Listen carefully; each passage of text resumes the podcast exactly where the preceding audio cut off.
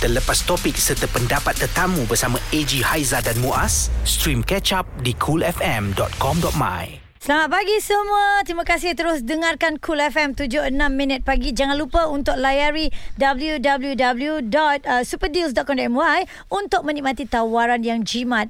Kau kau. Dan terima kasih juga kerana anda memilih kami pagi ini untuk dengarkan uh, Cool FM. Bila dengar Cool FM ni kita sentiasa harapkan apa yang anda dengarkan uh, bersama dengan kami ni dapat uh, diguna pakai, dapat mungkin uh, menjadi tips ataupun menjadi panduan untuk anda. Sebab pagi ni kita ada satu perkongsian yang sangat menarik uh, mungkin ada di antara anda dah ada pengalaman ataupun uh, selalunya hanya dengar pada cerita mengenai penyakit stroke ni sebab uh, kita sedia maklum ramai tak sedar yang mana ada penyakit stroke yang boleh terkena simptom-simptom awal. Ya. Uh, maksudnya kalau dulu kita lihat uh, stroke ni mungkin pada mereka yang berumur uh-huh. tapi sekarang ternyata mereka yang di usia muda pun boleh terkena stroke. Betul. Uh, Haiza ada seorang sahabat yang uh, kita sangat kenali dan beliau ini umur sangat muda, tiba-tiba mula bawa bercakap elok je dekat Facebook tau dengan dia. Mm-mm. Muaz Eji. Jadi bila bila baru je bercakap tiba-tiba selang beberapa jam ada kawan saya yang update bagi tahu yang sahabat yang baru berborak dengan saya tu kena stroke. Mm-mm. Saya pun jadi macam eh biar betul baru bercakap tadi kan. Jadi benda ni jadi dalam sekelip mata saja Muaz. Kita pun tak tak boleh nak agak bila dia nak kena apa semua kan. Stroke di usia yang muda. Ha, di usia yang muda. Oh. Saya rasa umur dia bawah 40-an rasanya. Oh lama. Okey, jadi uh, hari ni mungkin uh, kita boleh bincang, kita boleh kongsikan mengenai uh, stroke ini dan juga agen ahma ni hmm. sama ke macam mana ada sedikit perbezaan ke? Ya. Jadi oleh kerana itu kita bawakan kepada anda tetamu kita pada hari ini Dr. Koh Ki Leong, pakar perubatan uh, Hospital Kajang Jabatan Kesihatan Negeri Selangor, Kementerian Kesihatan Malaysia dah bersama dengan kita. Ya. Doktor selamat pagi. Ya, selamat pagi. Terima kasih kerana mengundang saya. Terima kasih doktor kerana datang pada Sila hari datang. ini. Ha-ha. Sebab ini antara uh, apa info dan juga uh, orang cakap tu ilmu yang perlu kita ketahui. Ya. Sebab macam Haiza kawan dia macam Hmm. ayah saya pun pernah terkena minor stroke dan kita nak tahu jugalah sebab stroke ni doktor adakah dia akan menyerang sesiapa saja ada possibility untuk terkena uh, stroke ni. Ya, stroke ni biasanya akan uh, terkena kepada pesakit uh, biasanya ada risiko yang tinggi sekiranya mereka ada penyakit eh mm-hmm. seperti darah tinggi atau kencing manis Ah. uh, mereka, adalah berisiko lebih tinggi berbanding dengan orang lain Mhm. tapi dalam uh, terbaru ini memang dapati juga ada banyak uh, kalangan uh, orang muda, Muda. juga, Hmm. juga mendapat uh, stroke sebab Ha. dia boleh uh, dapat daripada dua jenis bentuk uh, stroke lah. Okey. Ya. Kalau ikutkan doktor punya pemantauan selama yalah uh, apa ni melihat orang yang kena stroke ni ber, berapa muda yang doktor cakap ah, yang muda kena tu berapa muda umur? Um, dia boleh berada dalam lingkungan lebih kurang 20-an Alamak. Hmm. atau sampai uh, ke umur yang lebih Bermula meningkat 20-an lah. pun dah boleh, doktor, eh? Pun boleh. Uh, Ada yang uh, di dalam jurnal pun ada kata kanak-kanak juga boleh uh, Oh. mengalami stroke tetapi itu bergantung kepada penyakit Okey. uh, yang yang terlibat lah. Actually apa, apa itu stroke? Mm-mm. Okey, sebenarnya stroke uh, seperti yang mana kita tahu uh, dalam organ kita memerlukan uh, biasanya bekalan darah yang mencukupi lah. Mm-hmm. So stroke atau lebih dikenali uh, sebagai angin ama mm-hmm. ialah satu keadaan di mana terdapat uh, gangguan bekalan darah ke tisu-tisu otak. Oh. Dan uh, apabila gangguan bekalan darah ini berlaku, dia akan uh, mengurangkan bekalan oksigen ke otak. Alright. Jadi fungsi-fungsi otak itu akan terjejas atau mati dan uh, akan hilang bila bekalan ini tidak sampai ke bahagian otak. Mm-mm. Oh. Okey, jadi uh, doktor kalau kita lihat uh, tanda-tanda untuk uh, kita yang alami stroke ni kadang-kadang ada yang kata kita tak perasan pun sebenarnya kita dah kena minor stroke doktor. Ya. Ya. Um, stroke ni boleh uh, datang dalam beberapa bentuk uh, dan dia biasanya datang secara mendadak. Okey. Dan tiba-tiba eh. Uh, majoriti daripada pesakit akan uh, mengadu bahawa mereka uh, akan rasa kebas di sebahagian badan eh, kiri atau kanan bergantung kepada bahagian otak yang terjejas tu. Uh, ada juga yang mengatakan bahawa mereka lemah dari, di anggota badan, uh, tangan kaki ke atau di sebelah muka. Hmm. Uh, ada juga yang datang dengan gejala seperti uh, masalah dalam pertuturan eh. mereka akan Ah. rasa mereka uh, muka sengit jadi tidak boleh bercakap dengan uh, betul, eh, eh? betul hmm. atau ada atau yang juga boleh uh, suka untuk faham Alright. apa yang orang Tak lain clear, kata eh? ya dia Ah. dia tak dia tak faham eh? dia tak understand dia tak, tak, tak, tak dapat the capture Hmm. Ah. Apa yang yang saya pernah dengar doktor saya tak tahu ni mitos ke apa ke maksudnya kalau kita kena sebelah kiri maknanya uh, otak kanan kita yang tak berfungsi. Ya, itu Adakah betul. dia dia oh. Ya, betul. Ya, maknanya itu dia betul. memang akan berlawanan dia ya. berlawanan ya Hmm.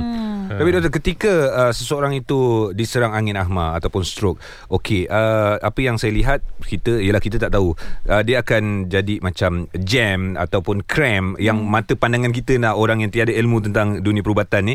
So ketika dia diserang tu adakah dia pemikiran dia masih lagi waras? Ataupun uh, cuma pergerakan saja yang yang ter, terganggu? Uh, seperti yang saya kata dia uh, boleh melibatkan uh, uh, kawasan uh, uh, kawasan sekiranya kawasan otak itu luas atau dalam uh, besar atau stroke itu mereka boleh juga hilang uh, kesedaran Oh. Uh, kesedaran adalah salah satu daripada gejala atau tanda-tanda stroke lah Okey. Uh, sekiranya terjejas di bahagian otak yang tertentu juga dia boleh hilang kesedaran Aha, uh, Um, bukan sahaja masalah lumpuh saja Alright. Oh. So ada tak kalau kalau dia lumpuh anggota tapi dia sedar, sebenarnya dia sedar. Ya, ya, dia memang akan sedar. Aha. Ada yang uh, boleh bercakap, ada yang tak boleh bercakap, tapi Alright. dia masih sedar. So apa patut dia dia lakukan? Sekiranya berlaku macam ni, uh, orang sekeliling atau dia, kalau dia masih sedar atau dia boleh bercakap, dia harus uh, datang ke hospital atau panggil ambulans untuk dibawa ke hospital sekiranya tidak boleh bergerak. Uh, apa yang saya showkan biasanya adalah untuk orang sekeliling atau atau orang ramai uh, atau kenalan bawa ke hospital dengan segera. Uh, dia tidak digalakkan untuk memandu datang Ya, ke hospital. Ya, ya, ya, ya, ya, Sekiranya betul. dia boleh jalan tak ada masalah. Betul. Betul. Okey, kejap lagi saya nak share atau mungkin kalau ada masa saya nak share sekarang doktor. Uh, saya tak tahu apa yang kakak saya buat tu betul ataupun tidak tapi ini memang berlaku kepada keluarga saya sendiri. Ketika makan berbuka puasa tiba-tiba ayah saya terkena minor stroke Mm-mm. dan dia nampak memang ada perubahan. So uh, tak tahulah sebab akak saya boleh lepas tengok YouTube ke tengok TV and then Mm-mm. dia ambil satu jarum peniti dia uh, buat satu uh, suntikan bukan suntikan saja tapi dia letak macam Dia letak cucuk sikit ada lah. cucuk sikit dekat bahagian urat di bahagian leher dan mengeluarkan darah dekat situ. So terms dari segi perubatan tu adakah betul apa yang dia buat tapi melihat kondisi bapak saya selepas tu ok- okey dan nampaknya tidak teruk. Uh, sebenarnya itu tidak digalakkan lah sebab uh, apa seperti apa yang saya kata ialah salur darah di dalam otak yang tersumbat. Alright. Ya. Sekiranya meletakkan jarum di tangan atau jari dan uh, menitis darah itu keluar, mm-hmm. dia tidak akan mem- memulihkan pengaliran darah itu. Alright. Sebab uh, sumbat itu mungkin disebabkan oleh uh, darah beku. Okey. Atau mungkin pendarahan otak. Sekiranya pendarahan otak itu berlaku, jadi ini tidak akan membantu juga. Hmm. So dia ada be- beberapa jenis stroke lah, Hmm. macam uh, punca-punca uh, jenis utama ialah macam uh, thrombotic stroke atau kita panggil ischemic stroke di mana salur darah itu tersumbat. Okey. Uh, so dar, uh, darah tidak boleh mengalir ke tisu-tisu otak. Dan pendarahan pula berlainan di mana salur darah arteri itu pecah. Alright. Dan Okey. uh, semua ini tidak akan membantu. Jangan memandai-mandai. Ya, ya, Jangan ya. eh. Okey, Jangan tengok memandai-mandai. YouTube dan juga Ya, cuba ya, tiru ya, kerana betul. ia berbahaya. Baik, Alright. kalau anda ada soalan nak diajukan kepada doktor boleh WhatsApp kepada kami 0172765656. Dan call kami juga 0377225656. Kita nak belajar ni jugalah tentang pengurusan stroke. Kita stroke, kita selalu dengar orang cakap tapi kita tak tahu bila kena pada keluarga kita atau diri kita sendiri, okey? Cool FM. Bersama dengan Eji Haizam Muaz ya, kita bersama dengan Dr. Koh Ki Leong, pakar Mhm. perubatan Hospital Kajang, Jabatan Kesihatan Negeri Selangor, Kementerian Kesihatan Malaysia ini. Ya. Kami buat cool talk pagi ni sebab kami sendiri uh, berada apa dekat dengan orang-orang yang pernah terkena stroke, Ya. yang juga berisiko untuk kena stroke ya. Ini antara perkongsian ilmu yang saya percaya anda semua perlu tahu walaupun jika tiada setakat ini uh, keluarga anda uh, ada simptom stroke, pengalaman penyakit stroke dan juga sebagainya, kalau boleh memang minta jauh. Ya. Tapi hakikatnya jika itu berlaku depan mata kita dan apa yang perlu kita lakukan? Itulah Betul. eh, kesedaran masing-masing sekarang ni kan. Mm-mm. Yang kita paling bimbang ialah bila orang terdekat kena, Mm-mm. kita tak tahu buat apa-apa. Ha, jadi makanya uh, Dr. Koh hari ni datang bersama dengan kita Haji dan Muaz Mm-mm. untuk menceritakan lebih lanjut lah tentang perkara ini. Betul. Hmm. Doktor sekali lagi doktor bila ada rakan-rakan kita yang terdekat ni yang kena uh, stroke, mal stroke ataupun kali pertama kena ni, kadang-kadang kita pun tak tahu, dia pun tak tahu. Mhm. Jadi dalam keadaan yang semua orang tak tahu ni, um, ada tak macam uh, bantuan kecemasan yang boleh kita berikan kepada mereka yang kena mal stroke ni doktor? Okey. Um, biasanya untuk kita patut mengenali, mengenali adakah itu gejala stroke ke tidak dahulu. Hmm, eh. Seseorang patut uh, mengenal pasti adakah dia mengalami stroke ke dengan boleh uh, mengikut uh, kata singkat ya. Kita Okey. uh, dalam bahasa Inggeris ialah FAST lah, F A S T ya. Di mana FAST adalah F itu adalah um, mewakili uh, face drooping atau muka sengit eh, di sebelah. So sekiranya ada masalah seperti muka, muka Tiba-tiba. wajah berbeza atau uh, di mana bahagian uh, kiri atau kanan muka menjadi sengit itu kebarangkalian adalah tanda stroke. Okey. Itu memang tanda yang jelas. Uh, bukan itu saja, maknanya A adalah untuk arm drooping atau kelemahan uh, di bahagian tangan Okey. uh, atau lumpuh di bahagian tangan mm-hmm. itu adalah juga tanda-tanda stroke mm-hmm. dan S, S. adalah slurring of speech uh, atau Kata-kata. Uh, pertuturan Ya. tidak tidak tidak uh, betul uh, atau Tak jelas. biasanya saya tanya, beritahu pesakit adakah ada pelat ke Ah, pelat lah. pelat lah. Ha. Uh, anda tidak boleh memahami pertuturan seorang lah Alright. Uh, dan T ini adalah untuk tindakan. Baik. Uh, T adalah tindakan sebab uh, sekiranya awak uh, tahu bahawa awak mengenali tanda-tanda ini mm-hmm. adalah harus cepat eh, untuk mendapatkan bantuan atau memanggil ambulans dan datang ke hospital dengan cepat sebab masa un, masa itu berharga. Okey. Uh, bergantung kepada masa daripada bermula stroke itu Hmm. uh, kita ada kaedah atau rawatan yang berbeza. Uh, itu itulah yang kita patut bertindak. Kalau lama lagi bahaya doktor. Ya ya ya.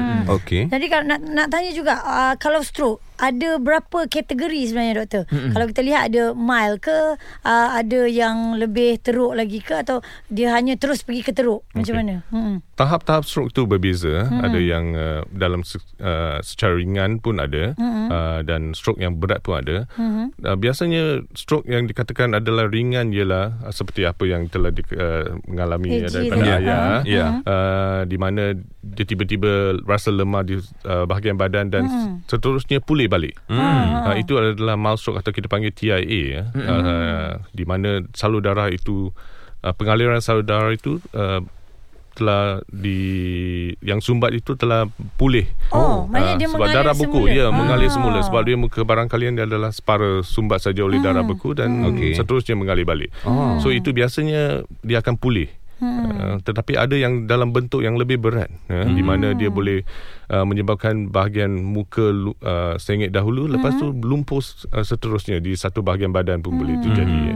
Tapi doktor, okey, saya nak tanya soalan ni, saya takut tapi saya kena tanya soalan ni. Katakanlah kita diserang penyakit stroke. Mhm. Uh, apakah simptom ataupun orang cakap tu kronologi pergerakan stroke itu ketika menyerang kita? So kita tahu, okey, alamak kaki dah kebas-kebas. Adakah ini stroke? Uh, dia punya pergerakan tu doktor. um, dia tak ada kronologi yang yang yang betul lah. Dia tak, tak boleh kata bermula daripada muka lepas tu ke badan Dia tak- dan dia kaki. tak mengikut Dia, dia peraturan. tidak tidak mengikut. ah. Dia bergantung kepada kawasan yang terjejas. Alright. Uh, kalau sekiranya kawasan adalah tertakluk kepada mata, Mhm. mungkin han- hanya tidak boleh penglihatan akan terjejas saja. Oh. Uh, kalau bahagian otak yang uh, mengawal fungsi badan, Aha. dia akan mengawal, uh, menyebabkan uh, kawasan tu uh, tangan atau kaki uh, lemah atau lumpuh. Okey. So dia bergantung. Ha ah. Uh, Dia punya pergerakan tu berapa pantas doktor? Agak-agak mungkin boleh doktor gambarkan. Hmm, Dia secara mendadak. Mendadak, Mendadak on the spot tiba-tiba, lah. ya, tiba-tiba. Oh. Ha, tiba-tiba Okey. lumpuh saja sebab pengaliran darah tak ada. Okey. Jadi kalau berlaku perkara sebegitu yang tiba-tiba ini orang di sekeliling ni adakah boleh buat bantuan kecemasan uh, awal ataupun nak terus call uh, ambulans untuk datang ambil ke macam mana doktor? Ia bergantung kepada pesakit sekiranya dia sedar mm-hmm. dan dia boleh bercakap mm-hmm. uh, tidak perlukan bantuan kecemasan lah. Mm-hmm. Uh, tetapi ada segelintir yang uh, tidak uh, sedar atau uh, mengalami sawan itu yang kita perlu Oh, ya. uh, berikan bantuan kecemasan dengan cepat eh. mm-hmm. dia boleh datang dengan bentuk sawan saja tiba-tiba mm-hmm. dia bukan saja lemah atau lumpuh eh. mm. jadi sekiranya dia sedar uh, tak payah buat apa bawa dia ke satu kawasan yang di mana dia boleh berehat eh, dan uh, panggil ambulans dan dibawa ke hospital dengan cepat Okey. Sekiranya dia mengalami sawan, ya, mungkin boleh mengiring dia ke tepi dan jangan letakkan apa-apa dalam mulut ya, seperti kunci, ta- Oh. tangan, Jangan jari. bagi dia gigit Ya, apa, jangan jangan. bagi dia gigit Alright. apa-apa. ya. Aha. Uh, sebab ini boleh menyebabkan dia tergigit lidah atau tersedak juga. ya.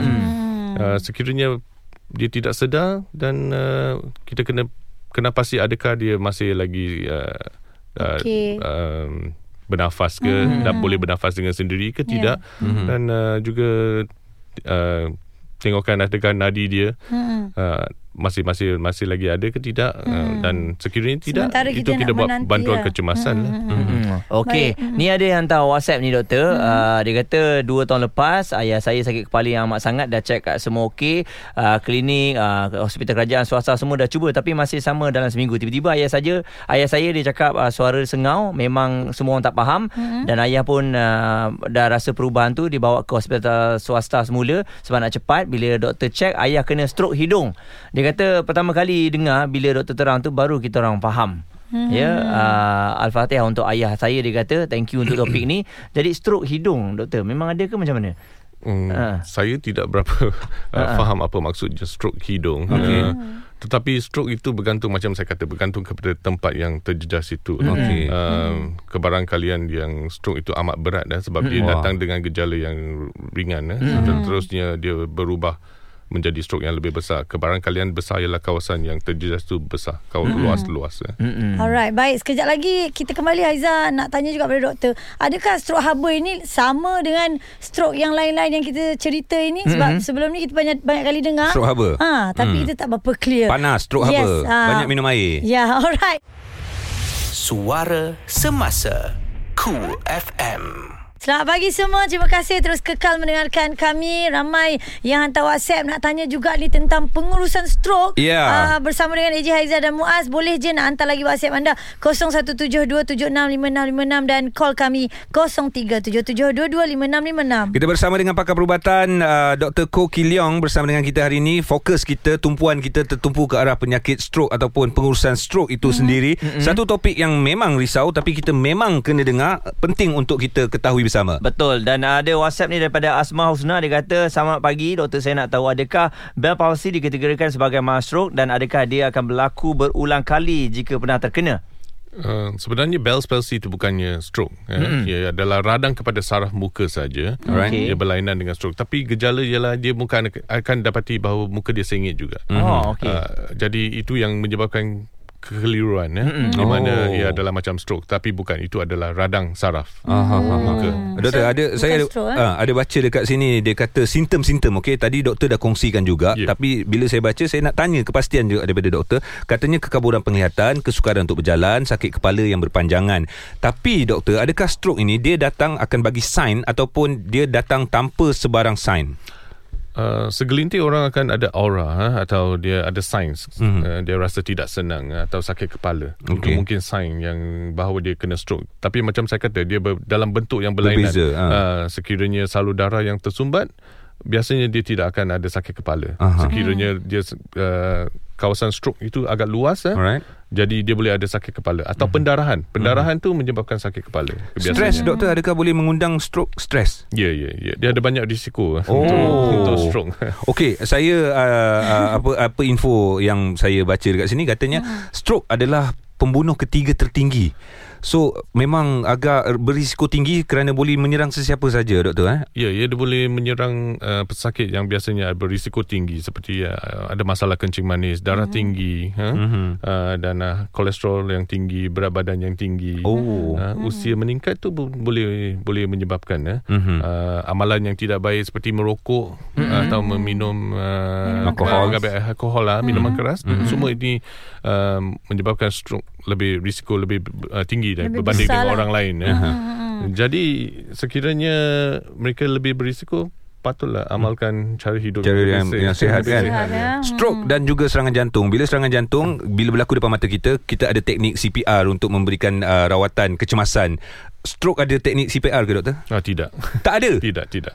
oh, Memang kita tak boleh buat apa eh? Macam saya kata, you patut mengenal uh, stroke itu dalam mas, dengan secepat mungkin. Hmm. Sebab rawatan macam saya kata berbeza. Eh? Mhm. Uh, sekiranya dapat sampai ke hospital awal, kita ada cara kaedah uh, lain untuk merawat stroke. Berapa awal tu perlu dia berada Katakanlah stroke Dia kena attack pukul 7 mm So pukul berapa Paling lewat Dia kena, Kena hantar sampai. ke hospital Mm-mm. Okey, lebih kurang uh, empat setengah jam dia ada rawatan yang berbeza. Mm. Tapi sekiranya melebihi daripada itu, uh, biasanya kita akan mem- memberi ubat cair darah saja. Oh. Uh, dan tidak boleh mengubah apa-apa. Selepas serangan Katakanlah pukul 7 Within that 4 jam Ya, Kena hantar pergi hospital Secepatnya mungkin. Secepatnya Ada, adakah ia stroke ke tidak. Sebab Alright. macam saya kata dia pendarahan ke dia rawatan berbeza. Okey. di hospital akan bagi free check up lah. Mesti. dan uh, dan kita nak tanya juga pada doktor uh, kebarangkalian peratusan untuk sembuh daripada stroke ini. Mm-mm. Memang ada ataupun sebenarnya tak ada langsung.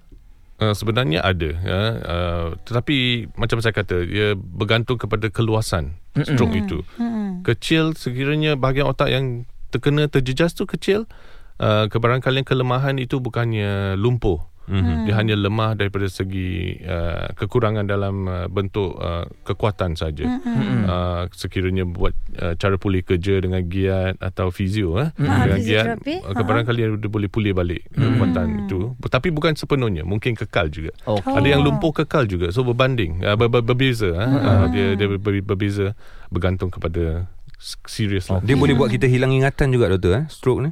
Um, dalam jangka masa lama ya kalau kawasan yang mengawal uh, peng, uh, yang ini peringatan dia boleh. Dia, dia boleh eh. Oh. Baik, doktor. ha. Kalau kita lihat juga um, dari segi bekam ni doktor, ada orang kata uh, kalau uh, stroke ni bekam ni kan keluarkan darah. So kalau darah tu tersangkut mungkin kalau bekam ni boleh elokkan stroke, boleh Cuci hilangkan darah stroke. Ha, ha. Uh, daripada pengalaman saya mm. saya tidak pernah dengar yang berkam itu berjaya lah. Oh. Uh, tapi ada orang yang kata berjaya tapi untuk saya ialah daripada segi perubatan uh, tidak sebab uh, yang darah yang semua ia ada dalam otak. Mm. Dia bukannya buat bekam dalam otak. Ya, Dia buat ya. bekam di bahagian badan. Tu yang kalau kita tengok orang bulat, bulat, bulat merah. Mitos dekat lah tu. badan. Ya. Okey, tu untuk dia orang punya apa ni orang kata suka nak buat lifestyle orang macam Ya. tu kan. Tapi tadi saya ada tanya soalan pada doktor tentang stroke haba. Adakah dia memang tak Ya. sama langsung atau macam mana? Sebab nama dia stroke juga tu. Ya Ha. memang tidak sama lah. Okey. Stroke haba itu adalah bila seseorang tu berada di uh, bawah matahari ya untuk jangka masa panas. lama. Mhm. Jadi bila dia pengsan dia seperti uh, seperti gejala stroke. Jadi Hmm. adalah di, di, dipanggil saja stroke haba. Dia Oh. istilah saja. Istilah Berbeza. Tapi dia tak ada orang kata macam tak boleh berjalan langsung. Oh, tidak, tidak. Ha. Ya. Okey. Baik, selepas ni kami akan uh, bersama lagi dengan doktor Yap. dan anda boleh ajukan sebarang persoalan, kemuskilan, ketidakjelasan mengenai stroke ni dan mungkin selepas ni doktor saya terfikir adakah stroke ni boleh dielakkan. Uh, Ya. kita akan kongsikan kepada anda. Cool FM. Yes, uh, bersama dengan AJ Haizat dan juga Muaz, kami masih lagi di sini untuk anda uh, bercerita tentang stroke ini. Ramai yang nampak benda ini berlaku di sekeliling kita tapi kita kadang-kadang tak ambil tahu langsung apa itu stroke. Uh, maksudnya perkembangan dia tu bagaimana eh. Dan bersama dengan uh, Dr. Koh Kik Leong sekarang ini kami bercerita lagi dan Aizan nak tanya satu soalan pada doktor Mm-mm. berkenaan dengan stroke ini. Betulkah kalau sebab uh, orang yang kena stroke, dia orang akan pagi-pagi bangun letak kat wheelchair dan dia tolak untuk kenakan cahaya matahari. Apa apa sebab dia buat begitu? Uh, uh, Saya tak Nak menghirup pernah- udara nyaman. Ha? Uh, mungkin lah. Yalah, ada- kalanya dia orang ada kalanya dia orang letak tu sebab nak kenakan cahaya matahari. Ha Ada tidak, tak? akan, tidak akan membantu lah. Okey. Ya. Membantu apa-apa mungkin daripada segi untuk uh, menangani stres Dari lah segi perubatan tidak? Ah. tidak tidak tidak akan membantu langsung Cuma Okey. ambil udara luar je lah. ya ya Baik doktor, ni ada yang hantar WhatsApp ni. Dia kata saya berumur 27 tahun dan belum berkahwin. Mhm. Sering mengalami sakit kepala dan kebas di kaki, selalu juga penglihatan menjadi hitam. Alamak. Adakah ini gejala awal stroke? Uh, kebarangkalian bukan eh, sebab Oh. dia tidak berisiko tetapi harus uh, mendapat perhatian doktor mm. uh, datang ke hospital untuk mm. pemeriksaan selanjutnya sebab dia boleh dalam bentuk yang lain eh, Okey. radang dalam otak pun boleh menyebabkan atau sakit-sakit yang tidak pernah dikenal pasti Mm-mm. itu boleh berlaku Ya. jadi lebih baik adalah dapatkan rawatan atau siasatan lanjutan Betul betul Hmm, untuk mengetahui tahu, ya, ya. ya apa sebenarnya penyakit yang simptom-simptom penyakit tersebut. Okey, uh, kita ada pemanggil Ya. yang ingin uh, berkongsi sesuatu pada pagi ini. Silakan Cik Jo. Selamat pagi. Oh, uh, Assalamualaikum. Eji Haizal Muaz eh. Waalaikumsalam warahmatullahi wabarakatuh. Uh, doktor, selamat pagi doktor. ya, selamat pagi Ya, uh, sila. saya nak tanya ni uh, berkenaan dengan stroke ni. Uh, uh, bo- boleh kita uh, makan macam ubat jantung bawah lidah tu untuk untuk kita spare kalau kalau berlaku kita uh, dia dia tak berlaku pada diri kita lah. Hmm. Uh, yang biasa orang makan macam orang kena apa tu sakit jantung doktor. Baik. tidak Ah, tidak tidak Baik, itu, kita, kita itu saja Cik Jo. Baik, itu, saja. Baik baik. Okey, Terima kasih. thank you Cik Jo. Ah, ah. daripada dengar suara macam seorang yang berusia jugalah. Ya. Ah, duk Ah. risau, duk bimbang ni doktor. Ha, Ah, dia pun ubah bawah lidah. Bawah lidah ni macam penyakit jantung lah kan. Ha. Kan? Ya, ya. Fungsi dia berlainan lah. Ubat bawah lidah itu adalah hanya untuk jantung saja. Aha. Tapi bukannya fungsi dia... Uh, uh, penggunaannya bukannya untuk stroke. Mhm. Dia hanya untuk um, Tak ada membuka- kena mengena eh. Tidak, tidak. Dia Okey. hanya membuka saluran darah tu supaya darah boleh mengalir di kawasan jantung dengan Okey. lebih. Tapi bukan untuk penyakit Bukan, stroke. Tidak, tidak. Hmm. Okey dan pesakit stroke doktor katanya akan memberi kesan psikologi. Sejauh mana ke, kebenaran tersebut kepada pesakit-pesakit itu? Um, apa saya apa yang saya rasa ialah mungkin impact itu agak agak serius lah ha? Alright. sebab uh, di mana dia akan uh, bergantung kepada jenis stroke ha? dan sekiranya dia kehilangan uh, daya atau kekuatan badan eh, Mhm. uh, mana-mana dia lumpuh atau dan kekal eh. Mhm. Jadi mungkin daripada segi psikologi dia akan, Akan drop. lah, akan Ya. yeah. terjejas murung Mhm. sebab dia tidak boleh menjalani aktiviti Macam biasa. harian seperti biasa. Itulah. Dia tidak boleh Apa, keluar. sebelum ni boleh bergerak eh. Hmm, dia Tiba-tiba. bekerja. Ah, Ha.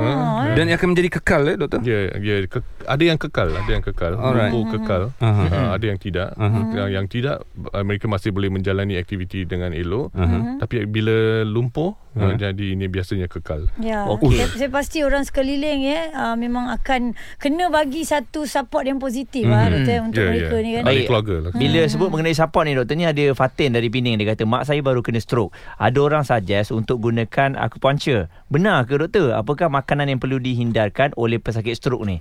Hmm. Hmm, acupuncture itu uh, bergantung. Ada orang yang percaya. Uh, tapi un- daripada segi perubatan Perubatan? moden, uh, uh, tidak sangat lah. Tidak sangat. Uh, lah. tidak sangat Tapi ada Acupuncture ni hanya boleh membantu Untuk rangsangan saja uh, Daripada segi otot uh, Mereka nak tengok Adakah otot itu bol- Boleh dirangsangkan untuk, Atau boleh digerak Bergerak meng- mengikut rangsangan uh. Kebarangkalian dia membantu Tapi untuk Daripada segi perubatan moden Kita bukannya uh, Rawatan Yang Yang utama waj- lah utama. Hmm. utama Dari segi lah. makanan doktor? Uh, daripada segi pemakanan Ya. uh, sekiranya seorang pesakit telah mengalami stroke dia harus mengalami uh, meng, meng, mengamalkan Mengambil, mengamalkan uh, uh, kesihatan yang lebih Baik lebih lah. baik lah Macam Ha, biasa daripada lah. segi Aha. pemakanan el- elakkan makanan yang berlemak lah. Alright. Dan, uh, kalau yang belum kena pun sama juga eh doktor. ya ya ya Ah, okey kalau yang belum kena tadi saya Ha. saya nak tanya soalan berkaitan dengan boleh ke ataupun uh, adakah stroke ni boleh dielak doktor? Hmm. dia di, boleh dielak sekiranya pesakit yang berisiko tinggi mengambil ubat ha? dan Okey. mengamalkan uh, cara sihat uh, cara hidup yang lebih sihat eh? Alright. seperti bersenam ha? makanan pemakanan yang lebih berhasiat uh, le- kurang lemak lebih serat uh, ya, itu boleh mengubah Okey, doktor cakap ambil ubat. Saya risau juga ni kadang-kadang ada orang yang dia dah pergi kat doktor, jadi uh, dah dapat dah ubat tu dan dia buat ubat tu sebagai sampel untuk beli kat farmasi saja doktor. Oh. Langsung tak pergi check up macam mana tu? Hmm. Uh, itu juga tidak betul hmm. uh, sebab uh, stroke itu uh, boleh kena Uh, bila-bila masa hmm. uh, pada masa yang sekiranya uh, darah tinggi itu tidak terkawal atau hmm. kencing manis tidak terkawal ia boleh menyebabkan risiko lebih tinggi hmm. untuk stroke jadi perlukan uh, pemeriksaan dari masa ke semasa lah Hmm. hanya hanya beli ubat untuk beberapa tahun Alright. tidak boleh So saya nak berbalik pada awal tadi doktor minor stroke tu stroke uh, apa stroke yang ring apa kecil tadi, ha. Ah, okey daripada minor tu dia boleh jadi besar ke sebab yalah sebab simptom tu dah ada Ya, dia boleh. Kita ada satu jenis stroke di mana kita panggil evolving stroke. Eh. Alright. Jadi kemungkinan dia ringan okey pada permulaan. Eh. Ra- Hanya rasa kebas. Aha. Tetapi dalam masa 24 jam dia boleh menjadi lebih teruk. Dalam masa 24 jam ya, ya, sahaja? Sebab pengaliran darah itu tidak tidak lalu kan. Okey. Jadi dia boleh menjadi lebih besar. aduh Baik. Atau pendarahan yang kecil dia menjadi besar. Jadi dia boleh men- menjadi lebih teruk. Okey dalam masa yang ring, singkat lah sebenarnya Ya, doktor ya, eh ya. baik faham Doktor, kalau tadi doktor kata kena cepat uh, apa orang yang uh, kurang stres kalau nak elakkan stroke ni kan. Jadi uh, ada juga orang yang aktif bersukan ni doktor. Boleh tak um, terkena stroke? Sebab ialah kalau tengok sukan mengamalkan gaya hidup yang sihat, berbasikal, uh, bersenam, berjoging dan sebagainya. Mungkin dia ada risiko yang lain jugalah. Bukan hanya bersenam saja dia boleh mengelak stroke. Mm-mm. Uh, kalau sekiranya pengawalan penyakit tu tidak baik pun dia boleh dia boleh kena stroke. Mm-mm. Uh, dan uh, juga ahli uh, ahli keluarga yang pernah kena stroke mungkin dia ada risiko juga. Uh, oh ahli Keturunan. keluarga yang ada stroke Ha. keturunan pun dia sama juga doktor eh? dia, Genetik dia ada risiko saja. Dia Ada bukan risiko. dia kata semestinya akan Ah, kena. Ada risiko. Tapi sebenarnya hakikatnya risiko ni boleh kena kepada semua orang. Ya, ya. Ya, faham. Hmm, okey. Wow. Ui, nervous juga kalau macam tu kan. Mhm. Masing-masing apa ni kena jagalah. Dia macam COVID jugalah doktor, kawal kendiri ya. Kawalan kendiri, kena tahu macam mana. Dan uh, ber, uh, bercerita tentang stroke tadi, kita rasa doktor dah cerita dengan lebih lebih jelas, tetapi masih ada lagi pertanyaan-pertanyaan Cumanya kalaulah ada di antara anda yang nak tahu boleh saja apa mendapatkan nasihat daripada doktor Mm-mm. dan kalau ada yang apa sahabat-sahabat atau saudara yang terdekat atau diri sendiri boleh terus berjumpa dengan doktor jangan pandai-pandai eh. Okey, Ya. sekali lagi terima kasih Dr. Koh Ki Hmm. Leong, pakar perubatan Hospital Kajang, Jabatan Kesihatan Negeri Selangor, Kementerian Kesihatan Malaysia. Ya, Hmm, sama-sama. okey. Thank you doktor. Terima Kita kasih. jumpa lagi. Ya, terima kasih. Terus Terima kasih. dengar Ya. Cool FM. Terlepas topik serta pendapat tetamu bersama AG Haiza dan Muaz, stream catch up di coolfm.com.my.